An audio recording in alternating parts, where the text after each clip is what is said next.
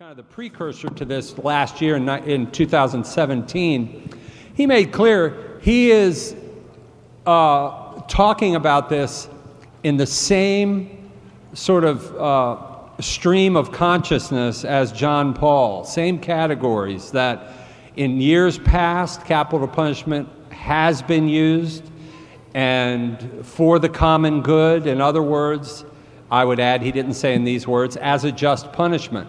He's not saying that capital punishment is intrinsically evil. He doesn't make that argument because otherwise he wouldn't say, would he, Father, that it's been used for the common good in the past and, and, and was uh, used in an acceptable way. What he is doing is making a prudential judgment like John Paul did. John Paul's original statement from Evangelium Vitae, the Gospel of Life, that was put into the Catechism of the Catholic Church was a prudential judgment concerning this. Now, there's no argument in the Catholic Church that capital punishment is intrinsically evil. So Genesis 9 6 somehow is wrong when it says, He that sheds blood, his blood must be shed.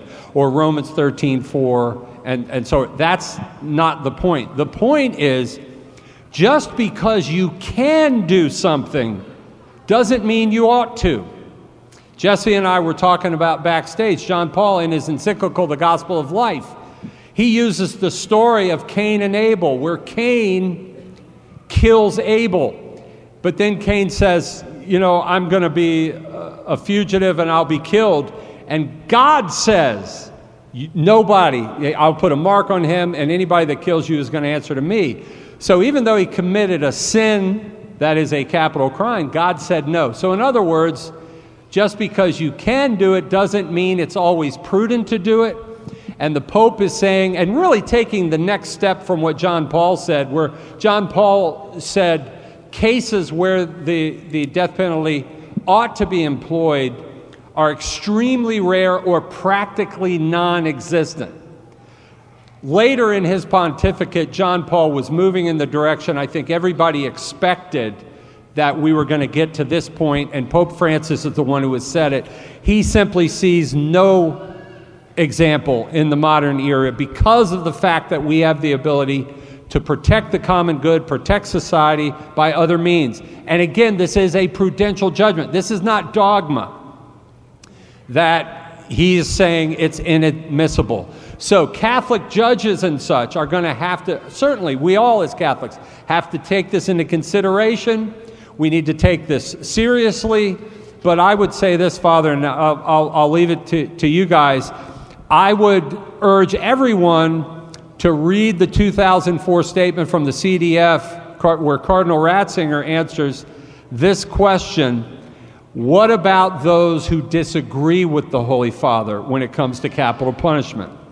Now, I don't think, Father, this has changed, that a Catholic who, in good conscience, tries to form his conscience in accordance with, you know, the teachings and disciplines of the church, simply cannot agree. He would not be barred from communion.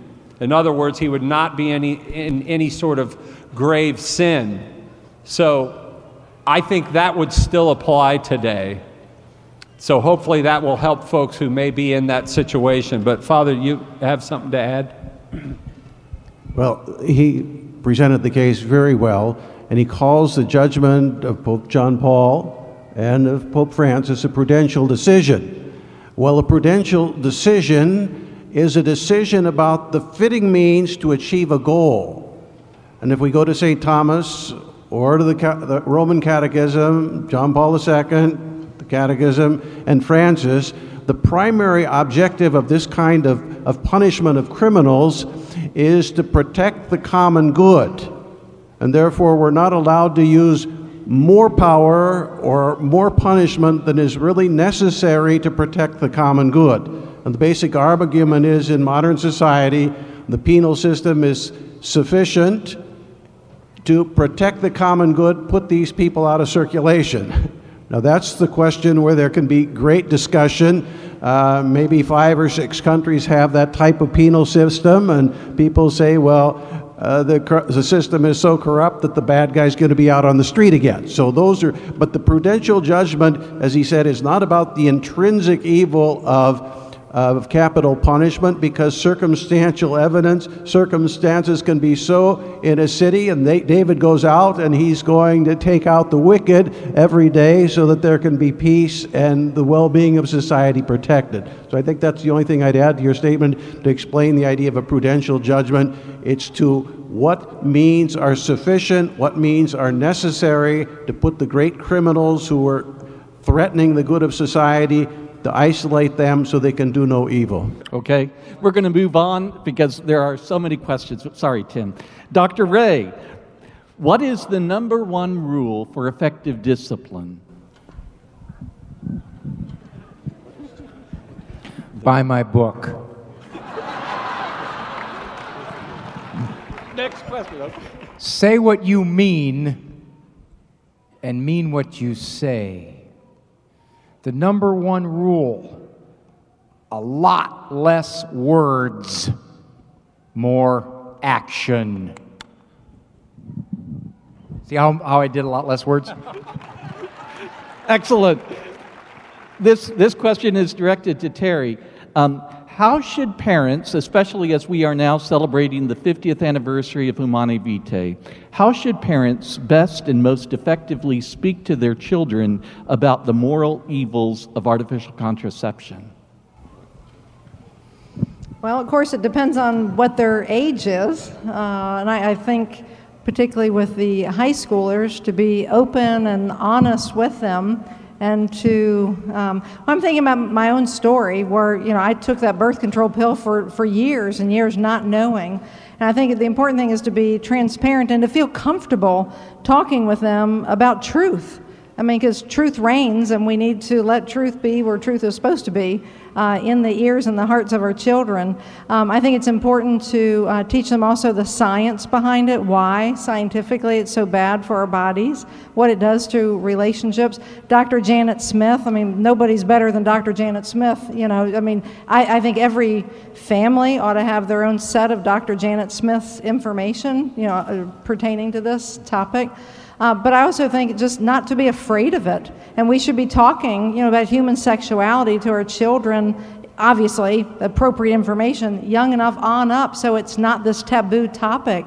I mean, it's, it's and then at the right age, um, to walk our children through Humanae Vitae. I mean, it's a gem, it's a jewel. And, and we, we need to make sure when our children graduate and they're gone, they understand it. Because if they don't, there's somebody else out there trying to indoctrinate them into that worldview. Thank you. As we are preparing for the canonization of Paul VI, many who have read Humanae Vitae state that so many of the things that he wrote 50 years ago have come to pass. One, can I add something to that? Just an anecdote. My brother is in the marriage team out in a parish in the Rocky Mountains, and they had a young couple that were living in concubinage. And they'd gone through about 23 couples. If you preach it well to them, this was Joe Sixpack couples coming for marriage instructions when it was taught to them with openness and love. All 22 couples wanted a Catholic marriage and they wanted to know more about the theology body and right. Humanae Vitae. The one couple was living in concubinage. They had the first talk, and then they pointed out that a Catholic marriage requires a proof of capacity for fidelity, and therefore they would have to renounce and practice a renunciation of intimacy. And they walked off and they said, Will we see them again? It's in God's hand. We'll pray. We don't know. Mm-hmm. Six weeks later, they came back. They said, We went home. We talked about it. We said we'd try it. We're back we thank you. In these six weeks, we've got to know one another.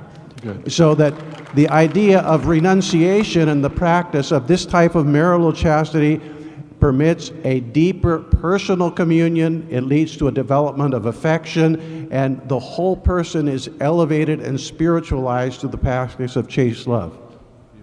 Thank you, Father. If you would pray for us as priests that we have the courage to share that with couples. Amen.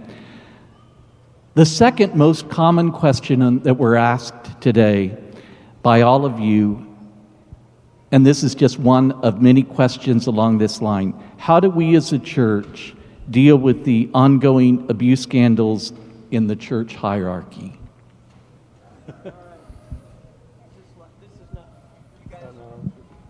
Hi, everybody. I started my talk today with, by talking about Cardinal McCarrick. I think there are a couple things we need to say as faithful, committed, engaged Catholics. We have a responsibility of deference and obedience to legitimate authority, but that responsibility is not absolute. Right? So if there's something going on that you know about that shouldn't be going on, we all need to be truthful about that and speaking about it and dealing with it. That's point one. Point two, there will be opportunities and a lot of discussion about reform in the church and institutional arrangements and new commissions and things like that. Most of us in this room have no control over that at all but you still want to be engaged and involved and doing something constructive, right? So here's what I recommend very strongly. We feel bad. We feel our trust has been harmed in the church, and that's very upsetting. It's very disturbing to all of us, right? Am I right? Okay. So when we feel bad, I think we all know as adults one of the best ways to deal with that is to stop thinking about ourselves and think about somebody who's got it worse than we do. There are two groups of people who have it worse than we do the victims and the indirect victims. And the indirect victims are the innocent clergy. Your innocent clergy, right, who are now under suspicion. They are suffering. So here's what we as laity can do and need to do we need to be prepared to support, and I taught this today as the SLO method S L O. S stands for support.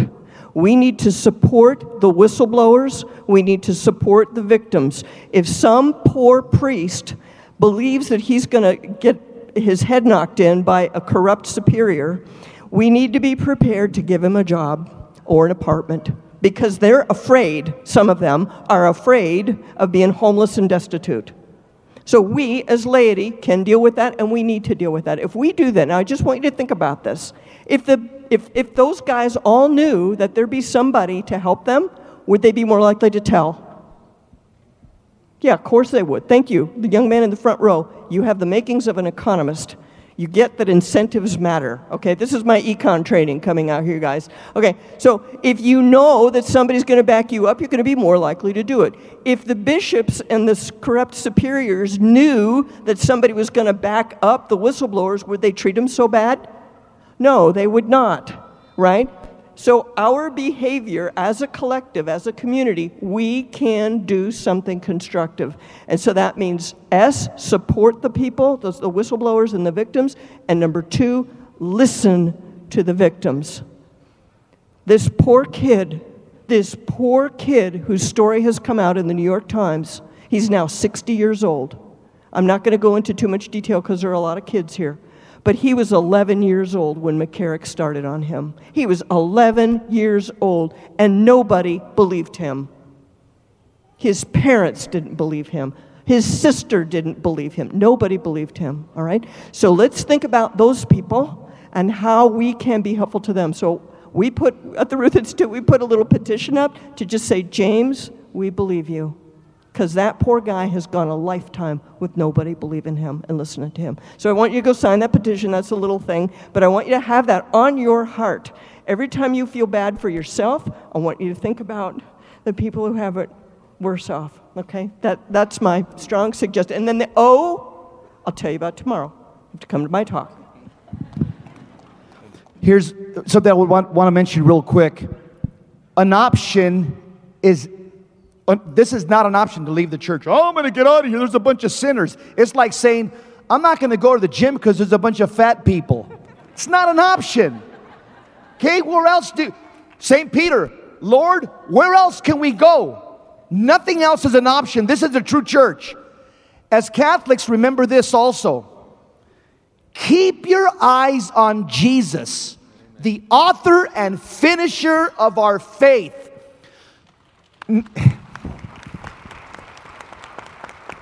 Pray for our Pope, bishops, priests, or our spiritual government, our spiritual leaders, but they're not the ones that died on the cross. There's not a Pope here, or a bishop, or a priest.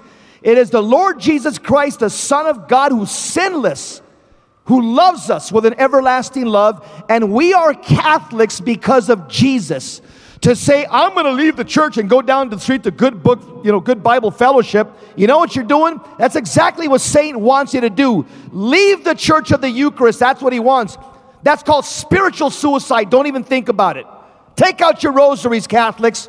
Start doing penance and reparation for our leaders. And rush to the battle lines. Do not be afraid. Amen? Amen.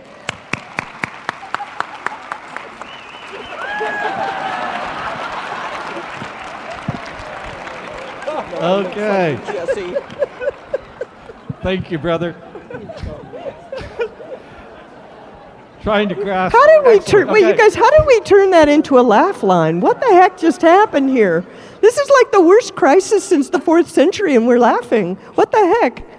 Okay. Well, actually, that's a good thing, uh, huh? panel, panel. I got to get control here. Where did, where did the Protestant recipe, and recipe is in quotation marks, where did the Protestant recipe of accept Jesus into your heart and be saved come from? Well, it, it's interesting. What I was just recently watching a Calvinist evangelist. My, me and Father Hugh were watching it, or Father Hugh and I. Let's use proper grammar. We're watching, and among Protestants, they see today the danger of this accept Jesus as your personal Lord and Savior and you're going to go to heaven. This is a relatively recent thing, even in Protestantism. It's only been around a couple hundred years. The original reformers would have not known what you were talking about if you said that. And the problem that they're discovering is it's this quick, you know, the four spiritual laws you acknowledge you're a sinner, you confess Jesus your Savior, and you're saved. And yet, people's lives aren't changed. They're, you know, living in illicit relationships and this and that.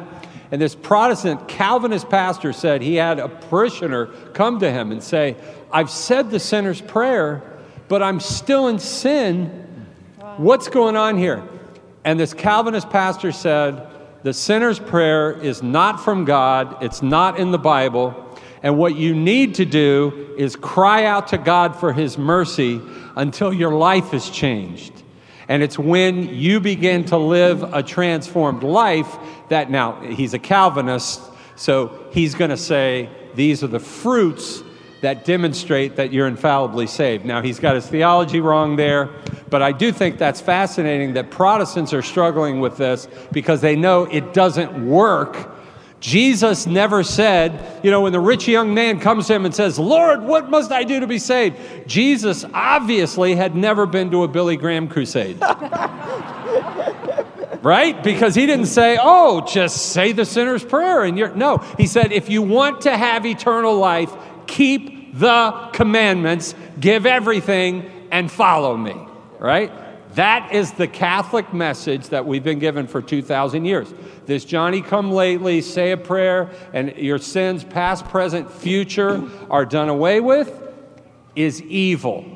This is, it's contrary to Scripture, it's dangerous, it leads to presumption and destroyed lives. And now, as I said, even our Protestant brethren are starting to realize it, at least, you know, among the Calvinists and such. Can I, can I say this? I mean, I'm not, I'm not an apologist, I'm a knuckle dragging economist and stuff, but I have noticed when I'm out talking about Christian sexual morality that a lot of our Protestant brothers and sisters really, really want to hear what we have to say as Catholics. They're listening about contraception. They respect our leadership in the pro life movement. All right. So I want to endorse what Jesse said earlier. You mustn't leave the church. And in fact, I think that the sexual crisis, you know, the whole culture is falling apart because of sexual sin. Really, when you get right down to it, it's not just a Catholic deal, right? Everybody is, you know, the, wor- the world's really a mess, right? So I think that the Holy Spirit is trying to mend the Reformation The Holy Spirit is trying to drive us back together because the Orthodox people of every faith agree with one another more than they agree with the liberals in their own faith tradition, right? And so I think the Holy Spirit's trying to trying to put in it, trying to put a stop to it, um, all of this division and stuff. And so this is a great evangelizing tool. It's a great evangelizing moment. So don't leave the church. Do bring your Protestant friends. And, and, and they care. They don't want to see us go down. I'm telling you, you know, I, I said this on Lutheran Public Radio one time. I said, listen, you guys, no offense, but the evil one knows if he takes down the Catholic Church, they're going to crush the rest of y'all like bugs. Well, is that so? Well, you know what? I mean, it's just a fact. It to Larry King. Yeah, it's just a fact, right? And we're not being rude or anything, you know. It's, and so they know they don't want us to fail, and um, and so that's a, that's something we can use to mend fences. These, this, and I, sometimes I'll say to people, that is, guys, stop, stop with this whole Reformation stuff. That is so 500 years ago. We have problems today to deal with. Hey, you know what? One thing too, from from a, if you're talking to a, a Protestant, you know, I get a little excited sometimes, and because these false teachings, I've seen what they do in people's lives. But one thing you can say to your Protestant friend is, look, there's nothing wrong with accepting Jesus as your personal Lord and Savior. We Catholics do it every day, right? It's the, the problem is that idea that you do it one time and your sins are gone uh, past, present, and future. Jesus said in Luke 9:23, "Unless you take up your cross daily and follow me, you cannot be my disciple." He didn't say you got to do it daily just to be blessed and to get more jewels in your crown, right? As I was taught as a Baptist, because I'm already saved, all my future sins are taken care of. No, he said if you want to get to heaven, you've got to accept me every day. Repent, as Father said wonderfully in his homily today. And repentance is not just one time. Amen. We have to continue to live a life of repentance. Dr. Morse, there were four or five questions from parents who are struggling with their children who are now expressing that they have a same sex attraction. What are some things that parents should tell their children, and what are things that parents should not share with their children? Okay, um, one thing I mentioned in my talk this afternoon is that if, you're, if, if somebody says to you, I'm gay, or I think I'm gay, the first thing you do is ask them what they mean by that. And try to uh, begin a conversation with them about what they are thinking and what they think they want. Don't presume that you know what they want because, or what they're thinking, all right? Um, and that, because that word gay is very imprecise. So that's the first thing. I would just have that in your mind. Ask them what they mean by that. Um, secondly, I would say um, you, you cannot go to a same sex wedding. You cannot go to a same sex wedding.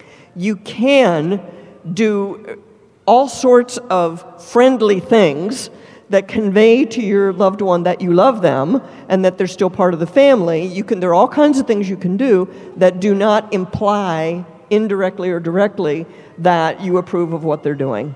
Right? So, and you're going to have to discern that within the structure of your own family, what that looks like. It becomes particularly complicated when they say they want to have children. Um, and, and here is where I think the Orthodox Catholics are on much stronger ground than the sort of mm, Catholic light, cafeteria Catholic, because we say, the church says, third party reproduction, meaning the use of sperm donors or egg donors or surrogacy, those things are always wrong. They're wrong whether you're straight or gay. That, that's not what's wrong with it, okay? It's wrong because you don't buy people. You don't buy and sell and objectify people. And so you need to be able to express that and, and in a loving way. If you've got an IVF grandchild, of course, you must never regret the child, right? The child is still a gift from God. So you have, so it's very complicated, but you still have to love the child. But if they ask you, uh, Mom, we're thinking about doing this, you got to say, please don't. Please don't even go there you know don't don't do it and th- we have a bunch of resources at the ruth institute that can help you make that case and so on and so forth but it's it's i think important to say this that prohibition on uh, artificial uh, reproductive means applies to everybody. We're not singling out gay people just to be mean to you all, you know? And I think that puts us on a stronger footing when you say that. If there is a suicide in a high school, the first thing they do is rush in with the therapists. The reason they do this is because they know in psychology and sociology there is something called contagion. Contagion is basically a broad based mimic response of a phenomenon. There is a major contagion in same sex attraction, and there may, may be even more of a contagion in transgender. But my profession refuses to recognize this. My profession refuses to recognize that there is a huge social component to the new sexual identity morality among our young people. I see it, it's everywhere. My daughter, when working at Wendy's, came home one day and said, Dad, there are six guys there that say they are homosexual. Out of what? 12. All right, this belies every statistic we know from every survey from all time. Until we start recognizing the social contagion in all this, we will continue just to accept it as a norm.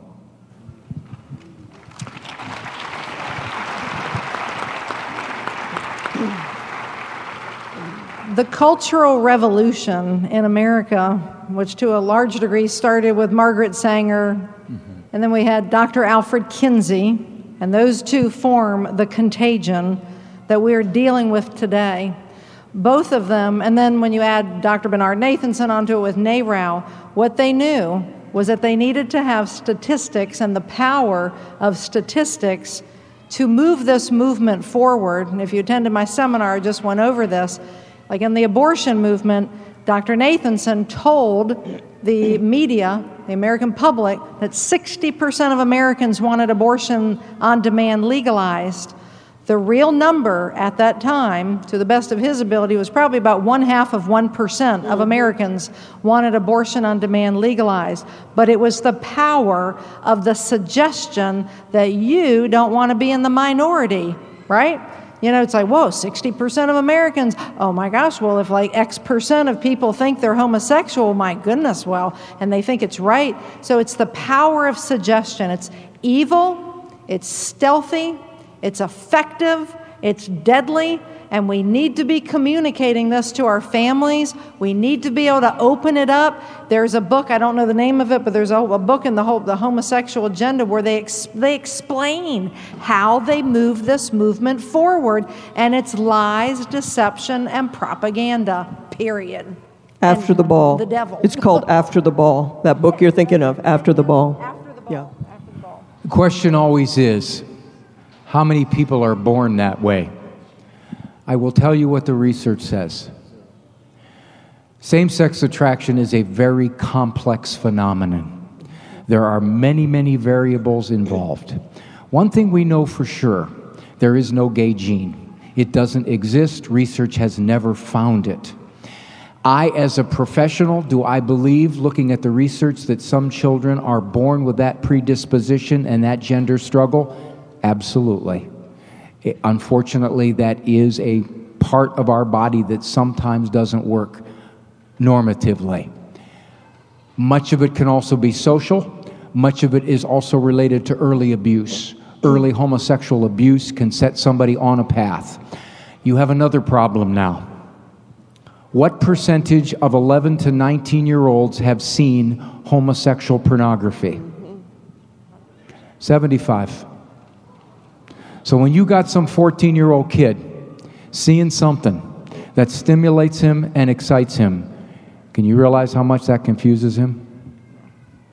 And I just want to say that is exactly what happened to a nephew of mine, and it's the saddest thing.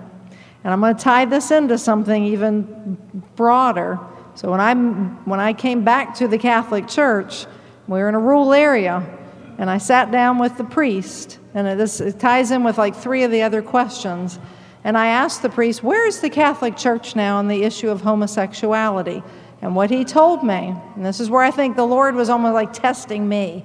It's like, what are you going to do, Terry? You're back in the Catholic Church. And so you're going to stand firm. Because this priest told me that the Catholic Church is evolving on the issue of homosexual, uh, the hom- human sexuality. And I'm like, what do you mean? He said, Terry, it's all about love. Of course, I covered my mouth and I pretended like I really didn't know anything. I'm like, what do you mean? He said, Terry, it's all about love. And I said, well, I, so if it's all about love, if my husband wants to, the father of my children, want to express his love to our children in a sexual way, then that, if it's all about love, then that's okay, right, Father? Well, he fumbled and bumbled and dropped his keys on the floor, and he came back up and he said, "Well, well, what? Uh, uh, uh, uh, as long as it's as long as it's two consenting adults." You know why that angered me so much? Is number one, it's a lie. Number two, he assumed I didn't know, and I had a nephew that I really wanted to be able to go and refer my nephew to this priest so he could confide in someone to help him work through these struggles. So that's one point I want to make is that we have the truth about human sexuality, and it's not what that priest told me. But we've got to stand firm and defend our faith. And I, I think there's something like a demonic element in this because we're missing an, an element to be able to talk to our children. When they say gay or whatever, they're talking about sex. Well, we're called to lives of chastity unless we're married, right? We need to be communicating this. What are kids doing talking about they think they're, you know, they want to have sex or whatever? It's just, we're so out of the box. I, I hope I'm making sense on this. We're missing an awesome opportunity to explain our Catholic faith about chastity. God calls us to be chaste unless we're married, right? Even in marriage. In, in marriage. Well, well in marriage as well, right? Absolutely. So- Can, can I quote a saint, Saint Catherine of Siena? There's a book, it's called The Dialogue. These are the interior locutions of God the Father with Saint Catherine of Siena. In the book, it's either God the Father or Jesus tells Saint Catherine that demons they relish when we sin, they, they rejoice when the human person sin, except there is one sin that demons cannot look at, and that's the sin of sodomy. Demons avert their gaze on that sin alone. They relish and rejoice in everything else. That is so abominable, even to demons, that God the Father said they avert their gaze. Okay, we're going to move on. There is a Catholic convert in the group, and they express this confusion. Why does it take so long to join the Catholic Church? Jesus accepted people at the moment of repentance. Are we not being like the Jewish Sanhedrin? Well, I think I should take that one. you know, that's uh, a very good and interesting question. You see in the book of Acts often, you know, Paul meets and proclaims and then they baptize and such. However, interesting that as you move along, even in the book of Acts, we see, for example, with Apollos in Acts chapter 18, uh, it's Priscilla and Aquila that come upon him, and he has this partial truth, right? He is preaching the truth about Jesus and convincing the Jews mightily in the scriptures, says Acts chapter 18, knowing only the baptism of John. And so when Priscilla and Aquila come upon him, they have to take him aside and teach him the way more perfectly. You see also in, in Acts 19 when Paul goes to Ephesus, when you start getting further along, you know, they encounter people who have a partial gospel and there's all sorts of confusion, where the apostles quickly discern we need to take a little more time with this fella or this young lady because we got to be sure that they're understanding the gospel completely. And so this is what the church has encountered over, over the years. And what we have today is a situation where the church gives pastors latitude. We have the RCIA program, that's fantastic, but that's not required. Let me take my brother and, and myself, for example. When I converted to Catholic faith, my pastor said to me, Tim, you could teach RCIA. You don't really need to go. I can bring you into the church just one on one in a very short time. I refused. I wanted to go to the RCIA because I wanted to get connected to the local parish and, and start experiencing life as a Catholic. So I actually said no. My brother Terry said yes. He came in one on one. So there's discernment involved here. Second point I want to make Jesus didn't always just accept people instantaneously. Point in, uh, case in point, go to Luke chapter 9, verses 57 through 62, and those are the right verses. Right. Uh, Luke I always say that he just says verses, nobody looks it up, he just says it. Ephesians 3 5. Then we oh man. But if you remember, man comes to Jesus, I want to follow you wherever you go, right? And what, what, does Jesus say? Foxes have holes, birds have nests, Son of Man hath not a place to lay his head. In other words, he appears to be pushing him away. He's testing him. Another fella comes up. I want to follow you, but first let me go bury my father. That's a reasonable request. Let the dead bury their dead. You come and follow me. Another, I want to follow you. Let me first go say bye to the folks at the house. You know, anyone putting his hand in the plow looking back is not fit for the kingdom. What I'm saying is, Jesus there challenges people. Sometimes it seems stern on the surface. Why? Because he's testing. Folks, Jesus does not want us following him, dragging idols along with us. Amen? He wants us to be fully committed to Him. And He understood as we understood today. We need to know Jesus first. We got to be sure that we have the right Jesus because this is eternal life, He said in John 17 3, that they may know Thee, the, the one true God, and Jesus Christ, whom Thou hast sent. So we have to know intellectually who God is, who Jesus is. And secondly, we have to be committed. And sometimes that can be done briefly, a lot of times it takes time. Thank you. Father Wagner, this individual would like to know the church's stand on divorce and annulments. Lately, we have had people getting divorced after 30 years of marriage and somehow getting their marriage annulled. How can this be? These couples have children. Several spouses mentioned that now uh, that the kids are gone, it's time to start a new chapter in their life. What gives?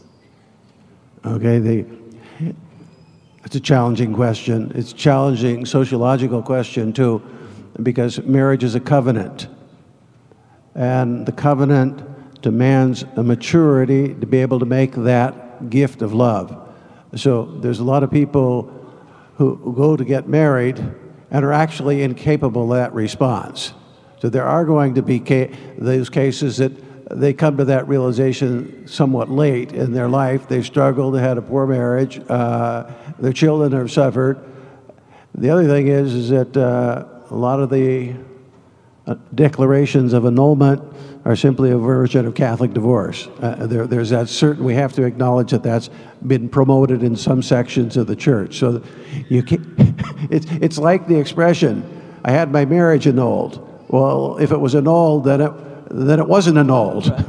the process is to determine if at the point of the marriage ceremony, those two persons are capable of marriage, whether they actually made a marriage covenant, and when they made that a marriage covenant, then it can't be annulled. So that's it's a problem, and it's there are a lot of people who never had the maturity for it, and so they come along later and they come to that realization. The challenge on the theological level, though, is is that some people at the point of their marriage, they may be immature, but they may be growing uh, for several years to the point that Initially, they were incapable, but they do make that commitment, and that point, normally the ma- marriage would become valid through their mutual consent. It's a problem that hasn't, I don't think, been adequately addressed in the writings. Right. Okay. You know, my brother, who is a pastor, Father Terry Staples, who we have to get here, by the way, to speak. But anyway, Father, he tells me all the time, he has uh, couples coming to him to prepare for marriage. And he tells them, you know, first, Sit down. Are you living together? Yes, we are. Well, you're not getting married here. You're not getting married until you know, you look into their financial situation and such. It's either brother and sister, or you're, you're going to get a separate apartment, or whatever the case may be, but you're not going to do that. So, what do they do? They go down the street and find another priest. That's a real problem because you have a, a priest who toes the line and says, Look, this is not the way you enter into marriage. You're, you're living in a sinful way. It, that's got to stop. So we have a problem on the front end, too, of people going into marriages, and unfortunately, priests are marrying them, and they are not due to habituated sin and such. They're not capable of really giving consent in the Holy Sacrament you know, the uh, holy matrimony. So we've got problems on the front end, we got problems catechetically and, and such. And by the way, folks, this is largely a Western problem, especially in the United States. It's, it's absolutely horrible. You go to Africa, there's virtually no annulments uh, over there in the African church. You know why? Because they teach them what marriage is, and, and they don't even, you know, I forget what was it, Cardinal Lorenze or one of the African prelates who I heard give a talk, and he said, All this talk about annulments and stuff, we Africans don't even know what you people are whining about over here. Yeah, it's a, ma- it's a huge United States problem. But the answer, I think, to a lot of the things we've been talking about really is the new evangelization. Pope St. John Paul the Great was prophetic. He understood what's new about the new evangelization is it's got to begin in the pew. The evangelization starts here. It's with us because we're the problem. It's not out there it's we need to understand the person sitting next to us at Mass on Sunday may be there, as Lumen Gentium 14 says, in body alone, but not in spirit. And they're in desperate need of evangelization. We need more conferences like the Midwest Catholic Family Conference. We need parishes where we have rosary groups and prayer groups where we invite one another, have donuts after Mass. Whatever you can, trap people, get them together so we can evangelize because evangelization and then catechetics is what we need. I get a turn. Hold on, hold on, hold on. Okay, I have been meaning to write another article called The Other Catholic Sex Scandal.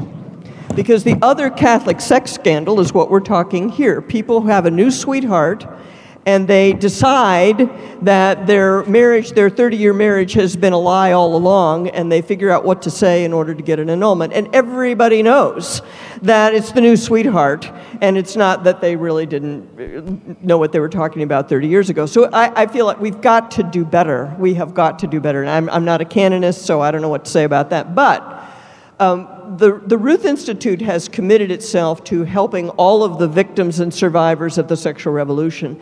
And I would say we spend more time on divorce than any other issue. So we have a number of things that deal specifically with the children of divorce. And I think if more people understood the impact of divorce on children, they would be a whole lot less likely to put their kids through it. Because the, the divorce, divorcing parents is the gift that keeps on giving. I mean, it does not go away. People do not get over it. Uh, they're still dealing it with, with it. I mean, I, will just give you one example. I posted something, and this, this, a, a guy in our group said, You know, Dr. Morse, I, I did not really know, in my heart, I was always hoping my parents would get back together. And I didn't really believe they weren't going to get back together until my mom died. So his whole life, he was hoping in his little heart that his parents would get back together. We've got to do better than this. So we've got resources that, that address this annulments and divorce, the canon law side of it, that's got to be dealt with. But let's get to the human aspect of this thing. This is bloody painful. My wife was impatient with me. I wanted to be morally prepared for marriage, mature. She thought I was dragging my feet. So, two years into the relationship, she gives me an ultimatum. She says, You either tell me your name or it's over. you either tell me your name or it's over. After two years. On that note, it's 5:30. Thank you, panelists. Again, I apologize. There were great questions that were asked. Uh, let us continue to pray and let us ask through the intercession of our Blessed Mother, who trusted that the Lord's words to her would be fulfilled, that we may be faithful in living our lives as disciples of Jesus Christ. Hail Mary, full of grace, the Lord is with thee. Blessed art thou among women, and blessed is the fruit of thy womb, Jesus. Holy Mary, Mother of God, pray for us, sinners, now and at the hour of our death. Amen. In the name of the Father, and of the Son, and of the Holy Spirit, amen. God bless you.